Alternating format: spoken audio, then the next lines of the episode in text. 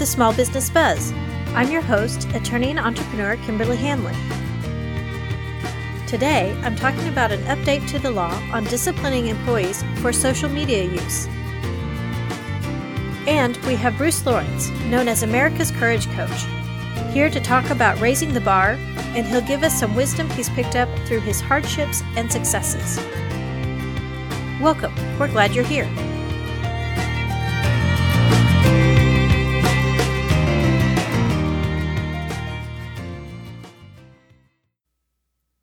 Okay, let's get started. Today, I'm talking about a case law update on disciplining employees for using social media. But first, I'll tell you what you need to know about employee free speech laws, and I'll give you a little bit of background on case law up to this point, which you should enjoy because case law is really a bunch of stories with outcomes. Okay, so here's where it all starts. Employers can make a social media policy, and they can discipline employees for violating that policy. And at the same time, the National Labor Relations Act, which, by the way, applies to employees of private employers whether or not they are part of a union, says that employees have the right to act together to address work conditions like how they are paid and unsafe working conditions and work schedules and all that sort of stuff. They call that concerted action. And employees are free to take part in concerted action anywhere, including on social media. So you have those two competing interests. And that makes for some ambiguity where you draw the line as to what's okay and what's not okay on both sides. For employers, the clear line is when you set up a social media policy that says you can't be on Facebook and such during work hours, and then someone is on Facebook while they're at work, and then you fire them. Or you discipline them in whatever way you discipline them. No problem. What isn't a clear line is when an employee posts something negative about your company on social media on their own time and you want to do something about it.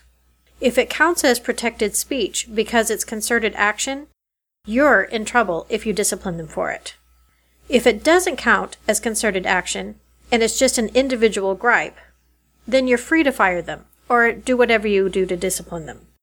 Well, assuming there's not some other policy or procedure in place that you need to follow, but that's a whole different topic for some other day. What we're talking about today is how do you know what is or isn't going to be considered concerted action? Well, really, all we can do is look at what the court, or in this case, the National Labor Relations Board, has ruled about other situations that people have been in. In other words, we'll look at the case law. First, let's look at the situations where they said it wasn't concerted action and it was okay to discipline the employees. When an employee tweets messages that are critical of his boss on a personal level, but didn't relate to anything for the terms or conditions of his employment and didn't involve any other employees, that's not a concerted action, and that guy was rightfully disciplined when an employee posts a complaint that he hasn't gotten a raise in five years and was doing the waitresses' jobs without tips, calling customers rednecks, and otherwise making snarky remarks about the clientele. He hadn't ever attempted to have a meeting or initiate any activity regarding the tipping policy or raises, and he hadn't shared the post with his coworkers, and none of his coworkers had commented on the post. That was considered an individual gripe and not concerted action. When an employee publicly disparaged the employer's product quality and business practices but didn't relate it in any way to a labor controversy, that was just disloyalty and not concerted action, and he was right to get the boot. When an employee complains of tyranny by his employer, says that the employer is about to get a wake up call when a bunch of people are about to quit, and called the assistant manager a super mega puta, which is a super mega not nice thing to say about your boss. That wasn't concerted action because his complaints weren't trying to get his coworkers to engage in a group action. He was simply on his own rant. So maybe you're picking up on a pattern here. Employee complains on a personal level that has nothing to do with working conditions and doesn't involve other coworkers, then it's not concerted action. Okay, so let's look at when it is considered concerted action. When an employee posts, and I quote, Lydia Cruz, a coworker, feels that we don't help our clients enough at Hub. I about had it. My fellow coworkers, how do you feel? And then one of the coworkers commented on that post, Tell her to come do my effing job and see if I don't do enough. This is just dumb. Okay, well, I didn't exactly quote that, but I think you get the idea. That was concerted action because the posts were related to a coworker's criticizing how the employees did their job, and they have a protected right to discuss that. Also, when posts talk about labor code violations, or payroll tax mismanagement, or workers' rights law violations. Okay, well, that was several cases rolled up into one, but you get the point. Those relate to working conditions and are designed to start a dialogue about it among coworkers. So that's all protected speech. That's all concerted action.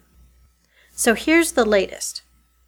In a case called Triple Play Sports Bar and Grill, the owners had miscalculated the employee's state income tax withholding, and everyone owed money to the state. The employees complained to the owners, and a meeting had been scheduled to discuss it.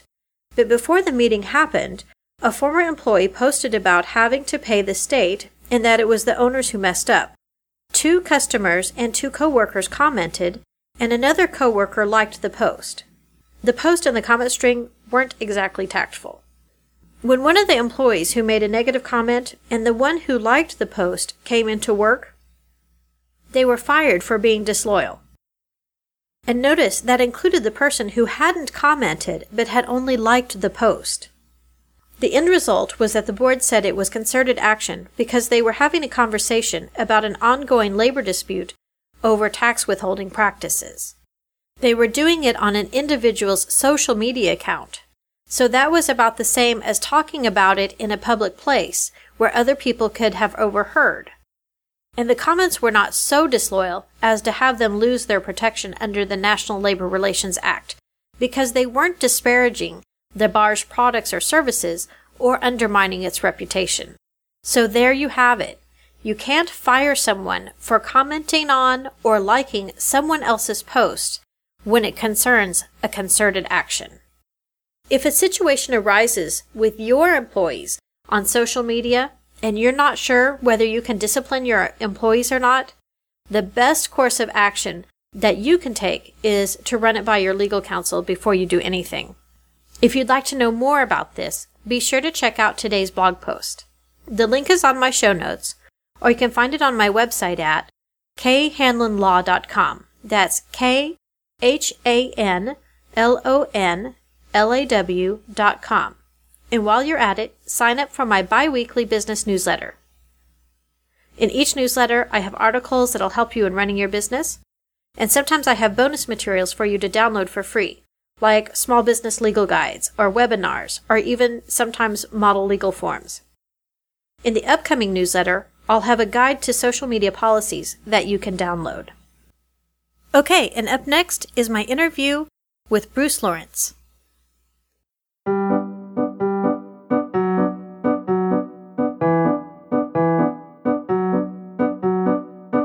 Life of an entrepreneur is a never ending struggle to sharpen that competitive edge that will place your business ahead of the competition. Fortunately, the shape of the average workplace has changed. Finding that fine balance struck between cost efficiency and excellence is now easier than ever. We need help when we need help, but we don't need to be burdened with full time staff. That's where Astute Business Concierge can help you. Astute Business Concierge. More than just smart, astute. Visit us on the web at astutebusinessconcierge.com to see how we could help you.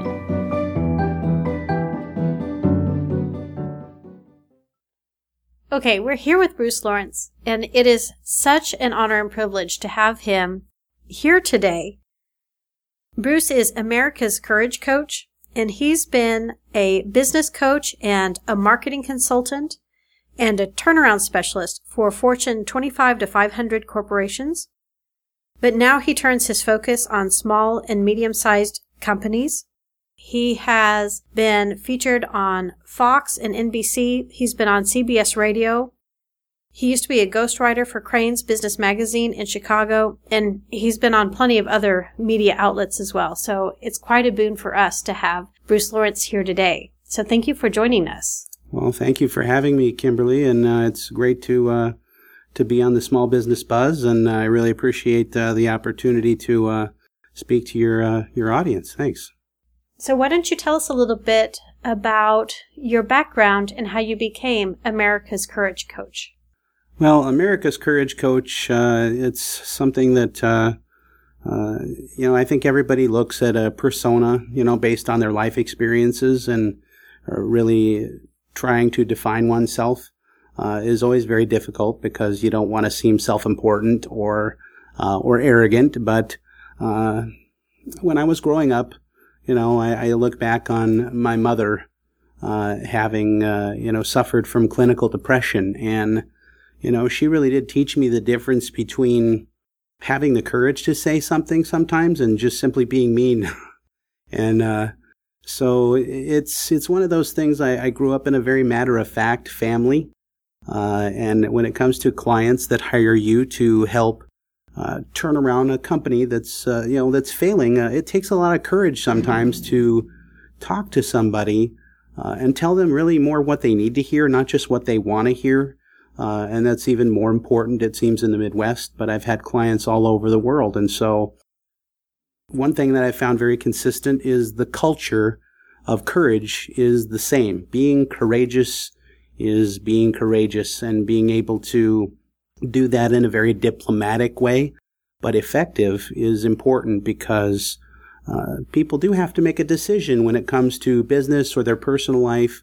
Uh, do you want your advice uh, to just be nice or do you really want it to be effective? And sometimes doing the more difficult thing isn't always so easy. And I have colleagues that uh, have been mentors, uh, Bill Walsh being one of those who is uh, America's business expert. And so some 20 years ago, that's where I actually started my coaching career was with Power Team International and in traveling around the world with uh, several other incredible people like Jack Canfield and Donald Trump and Mark Victor Hansen and Les Brown, people that, that you know, most of our audience would know, uh, were a, a, big inspiration. Uh, and so in some respects, I thought, wow, I, I don't want to be pretentious or self-important, but when it comes to Bruce Lawrence and who I am, uh, I asked my own family, you know, what is the, what's the greatest thing about daddy or husband or friend or brother? You know, when you think about me, what do you think about? And they think about how courageous uh, I am because I was an Army Special Forces soldier. I grew up in California on the West Coast in a very impoverished, you know, neighborhood in the housing projects. And we just didn't have a lot. And it just took courage every day sometimes to just simply walk the streets, uh, let alone not know what came next. Uh, and so that was the feedback that I was given, and uh, that's what kind of helped me decide that uh, that was going to be my quote unquote name. Mm-hmm. And your gift to the world. I've I've seen you um, interact with so many people, and what I see from you is that you have just an incredible heart and an incredible generosity. And you're right that you have a really straightforward way of getting to what needs to be gotten to in communications. Well, thanks, Kimberly. I, I have a lot to uh, thank the martial arts for. Um, being a kid who was kind of picked on because of where I did grow up, I experienced uh, as a Caucasian boy a lot of reverse discrimination because I grew up in very diverse neighborhoods in Southern California and then in the Central Valley when we moved to the barrio, etc. And so, you know, I would come home, beat up, and my mother finally said at eight years old, that's it, uh, time to put Bruce in Taekwondo. And so uh, from eight years old, I got my first black belt at 12, and I'm a master in the martial arts now. And one of the most important things that I think uh, the martial arts for and mastery is teaching me that the three principles of mastery are being, knowing, and doing. And it's about being yourself, uh, knowing who you are, and then doing what you were made to do. And uh, that was really important. And You know, I've, I've broken life down into five categories as a business coach, and I found that uh, in many respects, uh, we look back and, and we see how those principles change. And those five categories are, for me now, in the uh, order faith, family, friends, finance, and fitness. And as you can see, money is not number one in the hierarchy of values. But I look back and I think, well, when I was 18 years old, those categories and those priorities were different. I was more focused on, it was probably back then more fitness, finance, friends, family, and, and faith being last. So you can kind of see as we evolve as, as human beings and as people, uh, how those things change. And that's where in 2002, when we developed the Master Your Marketplace system, which is another five step strategy uh, many of my clients asked me, you know, Bruce, we really love what you do. You came in, you helped us turn our company around, but where is our ongoing relationship going to be?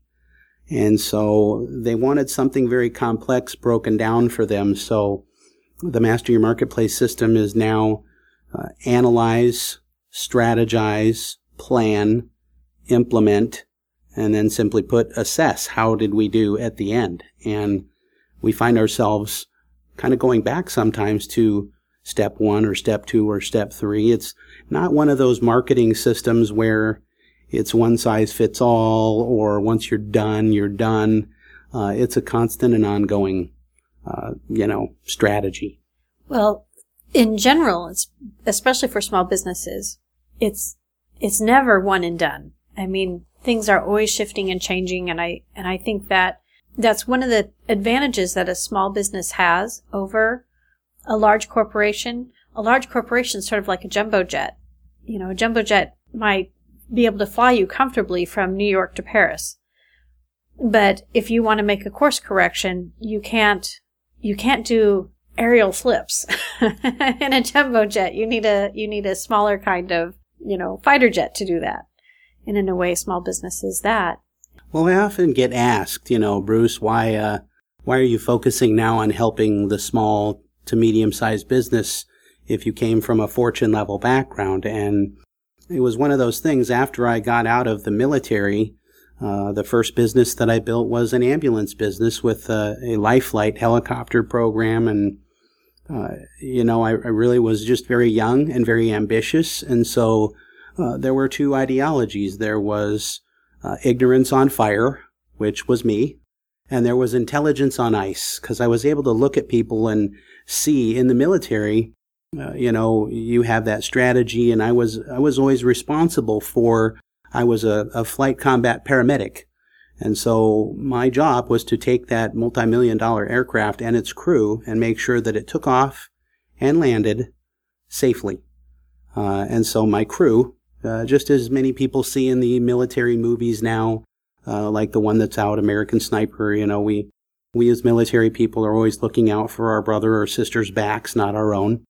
Uh, and so that's kind of a mantra of ours, not you know leaving any person behind. But I did take the disciplines of both military service and leadership, and what I learned uh, as a young man becoming a master in the martial arts, and that was to the most important point I think I can say to the audience now is it's about learning the difference between discipline and punishment. And this is something that we have to unpack uh, both on a personal level and a business level because sometimes when we lose faith or trust within ourselves, we actually are destroying our own product or our own service.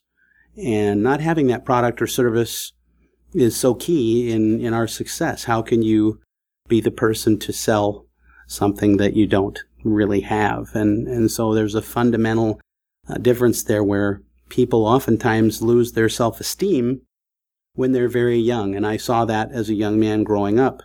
When I was getting beat up in that neighborhood and I didn't know how to defend myself, uh, I would get upset. I would get angry.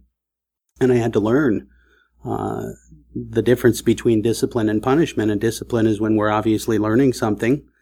and punishment is when we're actually in trouble. And so I've raised two beautiful boys and have very successful young men now uh, by being able to let them know, you know, you're not in trouble unless I say you're in trouble. And I think in the business world, if more of us knew how to, you know, use that as an exercise to just say, hey, listen, this is discipline. This is something that I'm supposed to be learning versus punishing ourselves when we feel we don't do the job that we are potentially able to do.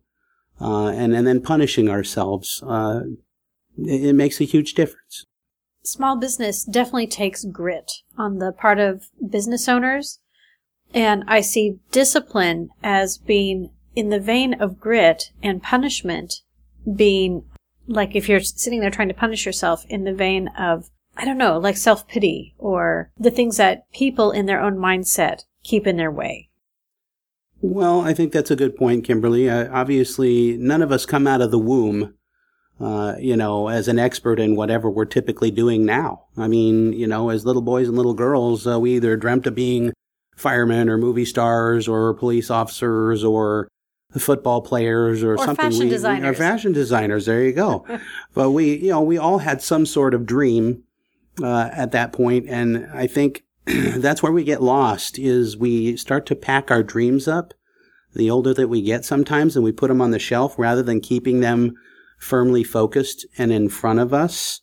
Uh, and like I said, some people always ask me, well, gee, why help small business people, Bruce? Well, in 2009, uh, I had a 13 hour record breaking open heart surgery, and that was not how I wanted to make the record books. But I had a congenital birth defect in the aortic valve of my heart. So here I was in my, you know, late teens, early 20s, running eight miles a day, being in the military special forces, running with the elite military groups. Uh, I was a great athlete. And then all of a sudden, here I am uh, my little boy gave me strep throat, and I thought I was just going to go to the Minute Clinic, get some medication, and be on my way. And the next thing you know, I was told that I had two weeks to live or less if I didn't get on an open heart table.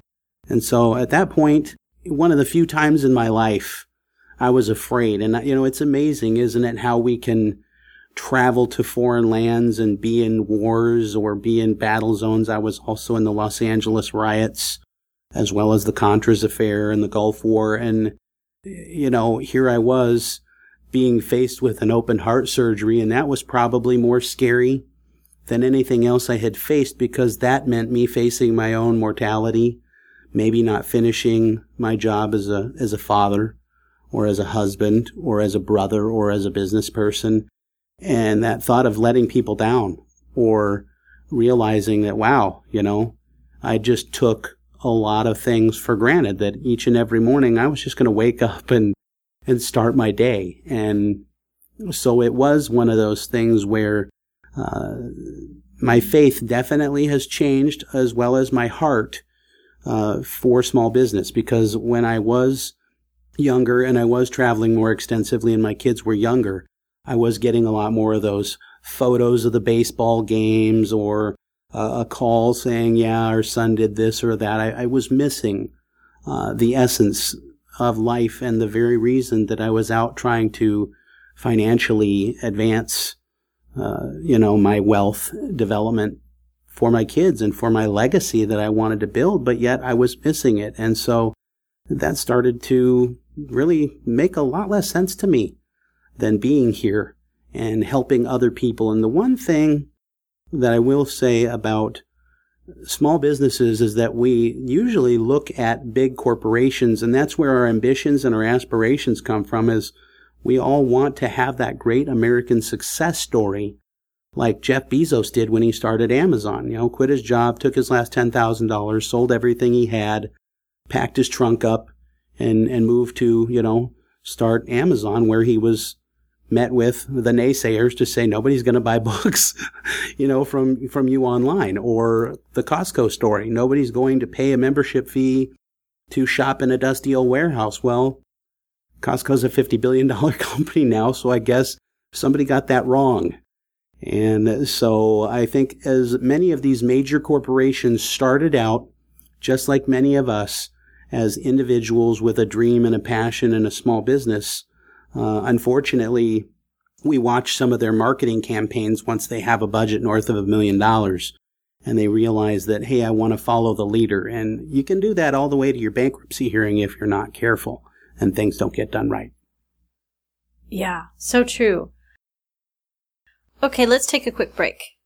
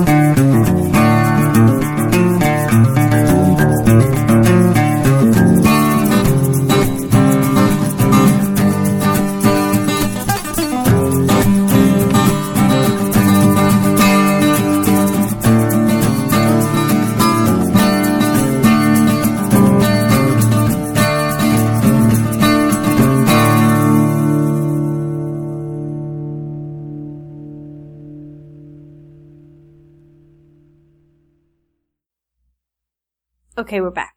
Talking about marketing, there's that idea of branding and marketing. Like you just, you build a brand and you get it out there and people will come. And that's fine if you're, well, I always, you know, talk about Coca-Cola. It's fine if you're Coca-Cola, right?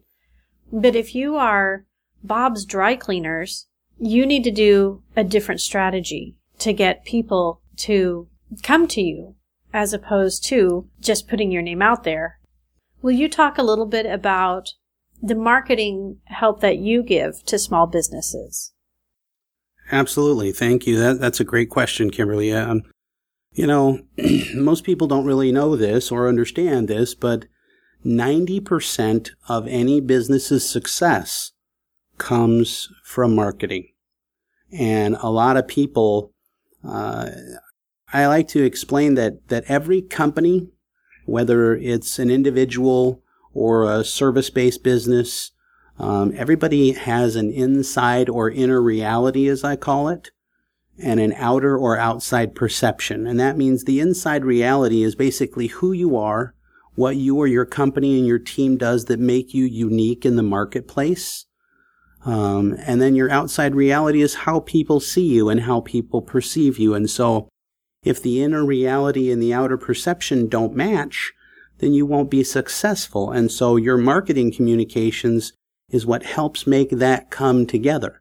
So if people spend too much time on that outside reality, uh, you will find that uh, you know people get frustrated, and you'll have minimal uh, results, even though you may have a superior product or service. I see companies fail all the time that have a great product or a great service and they say, Hey, Bruce, you know, I know so and so down the road and their product is terrible.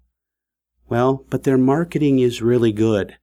And so they get frustrated that their superior product or their superior quality or service is suffering by them not seeing the prosperity that they really want because they're so busy working, you know, in their business that they're not busy working on their business from a marketing perspective. And then, of course, we come to the paradigm of marketing and sales in a new technology rich digital world. Uh, and that's, you know, I, I try to define uh, sales because many of the companies that I did go into as a turnaround specialist, uh, being younger than those senior executives, a lot of those senior executives of Owens Corning or DuPont etc. They were in their late 50s or early 60s, and they grew up in an era with advertising with what was called CNR, creativity and repetition, poster board advertising, uh, things of that nature. Calvin Klein, AT&T, some of those were companies that I worked with. And, you know, they, if they've got 9,000 billboards across the country, all along the, you know, highways and byways of, of America, it's easy to get your point across with branding. But if you are, like you say, Bob's Dry Cleaning, and you don't have that major budget, your marketing message and your inside reality really does truly need to shine so that people understand the value proposition that you're offering them so that, you know, they really get it. Um, you look at companies, uh, again, like Chipotle right now has been in the news recently about their growth and their expansion at over 30%.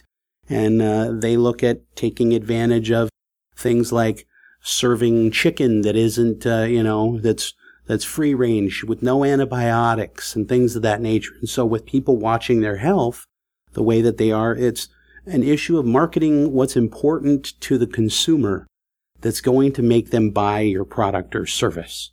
And I love Chipotle.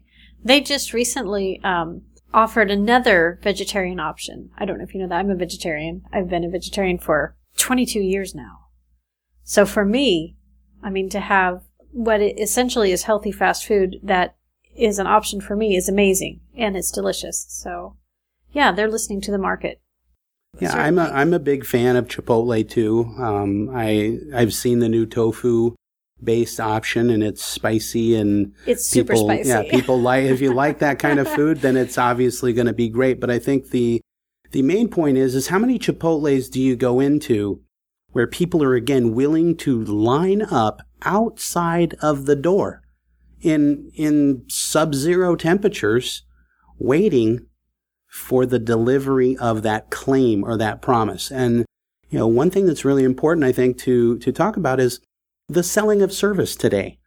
You really can't sell service anymore if you don't get an opportunity to make good on your claim. It's absolutely impossible. So uh, you know, you, you make a good point. How do you how do you sell service in a marketplace if you don't ever get the opportunity? See, if you're not an option, then you're you're simply not going to win the business uh, that you want to win to either keep the lights on.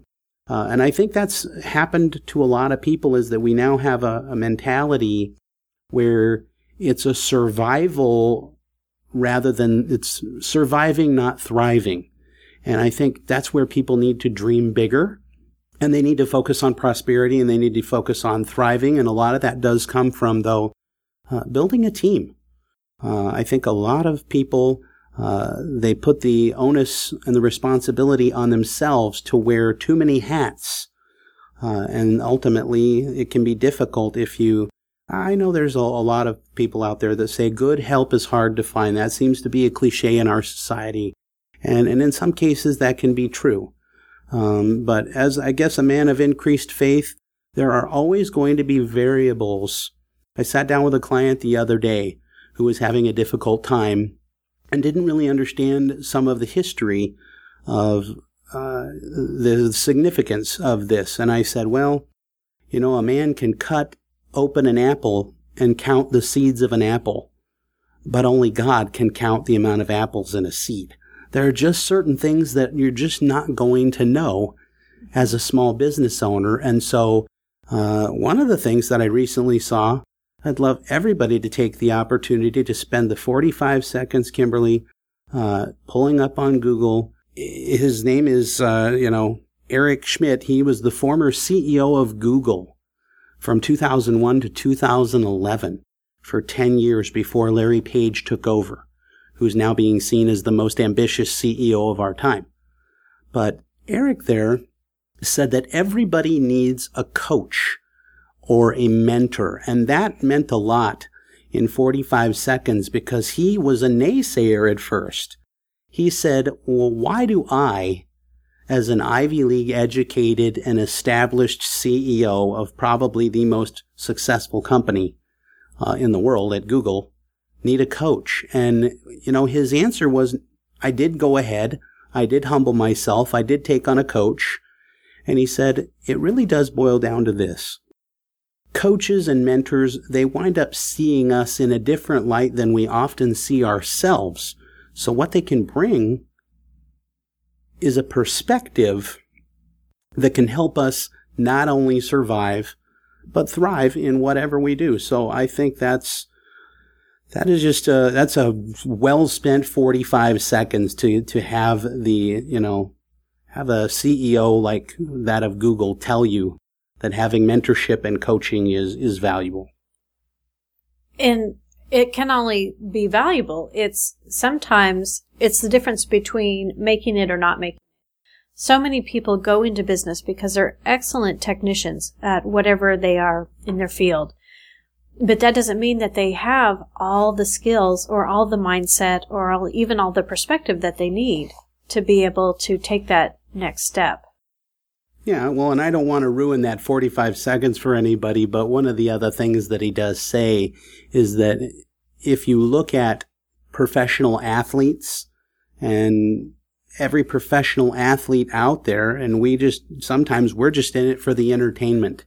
When you look at 26% of the gross national product of America being spent on movies, Coca Cola, and entertainment, we are a society that loves to be entertained but we sometimes don't see the underlying principles of the things that are going on with those professionals that we love to see, like during the Super Bowl. We don't understand that, you know what, those folks have a coach, maybe many coaches, as a matter of fact, whether it's defense, offense, whether it's uh, a defensive coach or an offensive line coach or a quarterback coach, or again, like myself, a martial arts trainer, there is an emergency going on for a lot of small business people right now that are feeling, you know, in an economy growing at less than 1%, you know, who can coach them? Who can consult them to prosperity? Who can get them to the next level? And, and oftentimes it is an issue that first you have to be willing to submit to the fact that you may not have all of the answers, even though you were the expert or you were the person that started that business you may have outgrown your ability to pilot yourself to the next level of success. As a matter of fact, the client that I was talking to the other day that I shared that uh, CEO of Google Video with said to me, Bruce, I've outgrown all of my mentors. And he says, it's really great that you can now help play that role and help take me to the next level because when it comes to marketing, it's kind of funny how we all seem to think that we know a little something about marketing or advertising because we're always seeing our product or service through our own eyes. And that's one thing I do want to say. That's a fundamental mistake that a lot of people make when it comes to consumerism is that we like to inject our ideology into our own marketing, which means that we're not necessarily sometimes as small business owners listening to what the marketing is asking us for. We're listening to our inner voice as to what the vision is that we seek. And sometimes we are sacrificing a great deal of our success to our own vision when the marketplace is actually asking us to submit to what they want in order for you to, you know, ultimately get the success that you're looking for. So it does boil down to, again, humility. And can you recognize the difference between the market disciplining you or you punishing yourself with a lack of success with a superior product or service because you're simply not willing to listen to the voice of reason that the market is trying to communicate to you. That's interesting.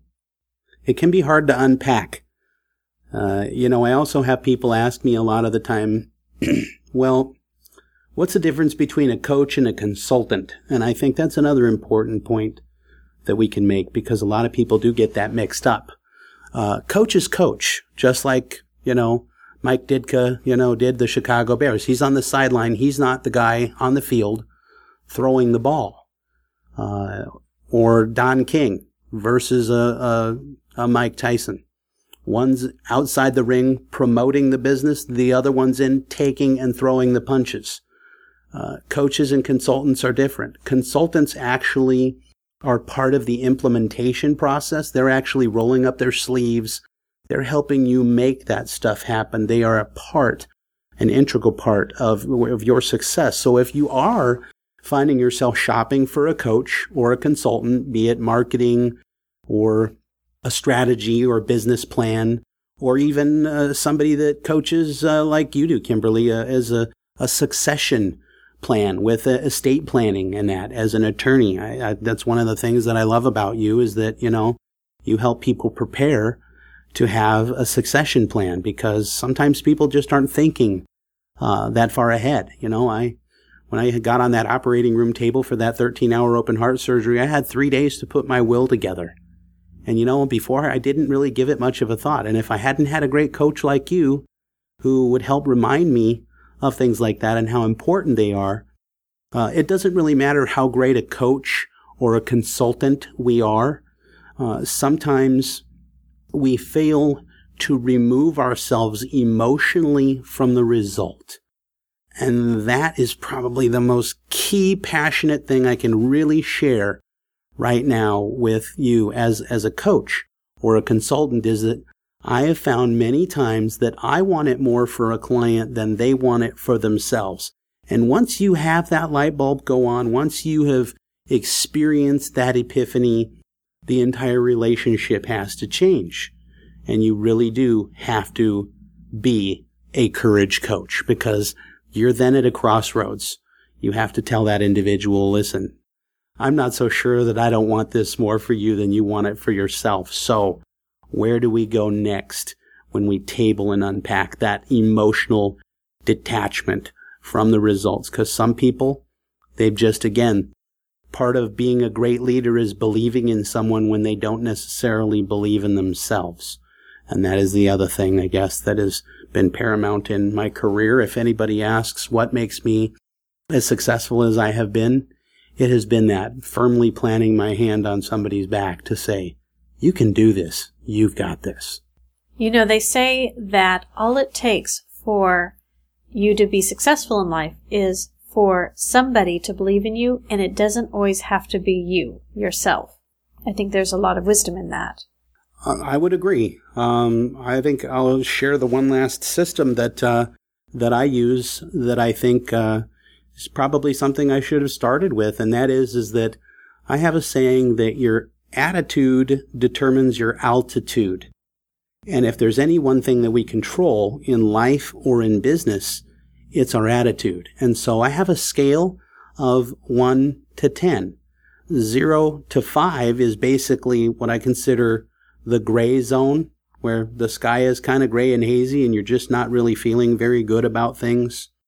Then you have the blue zone from 5 to 7, where you know you're you're kind of cool but you're not really warm or, or hot and then there's the red zone which is again you know a football metaphor from the 20 yard line to the end zone and if your attitude is between 8 and 10 you're in the red zone you're excited you're feeling really good about yourself and about your vision and about what you and your team are doing.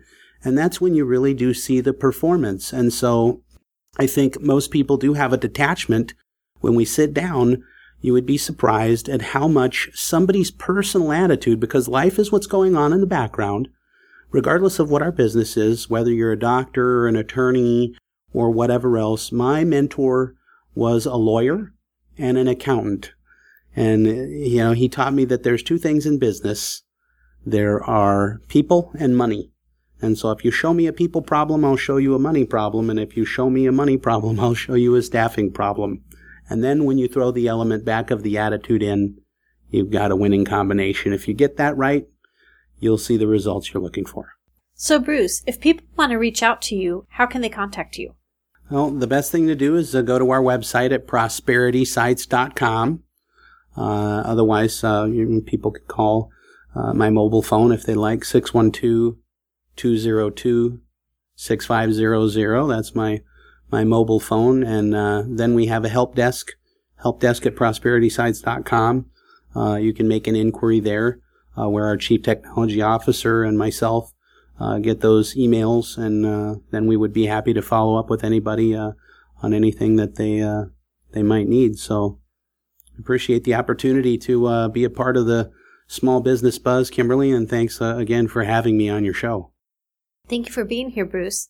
And I'll put a link to your website on our show notes. That would be great. Thank you.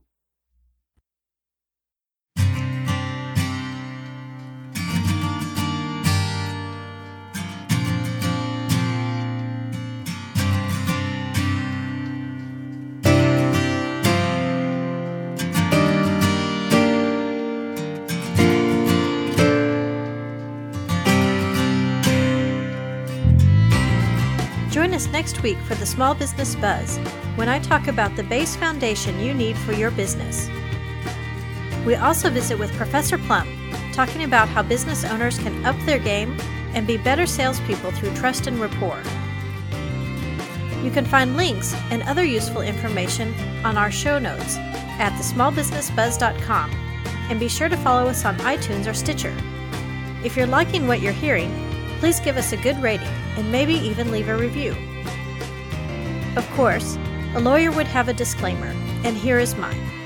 Any information provided on the show is for informational purposes only and is not intended as legal advice. The show theme music is Pioneers by Jason Shaw, released under a Creative Commons Attribution 3.0 license.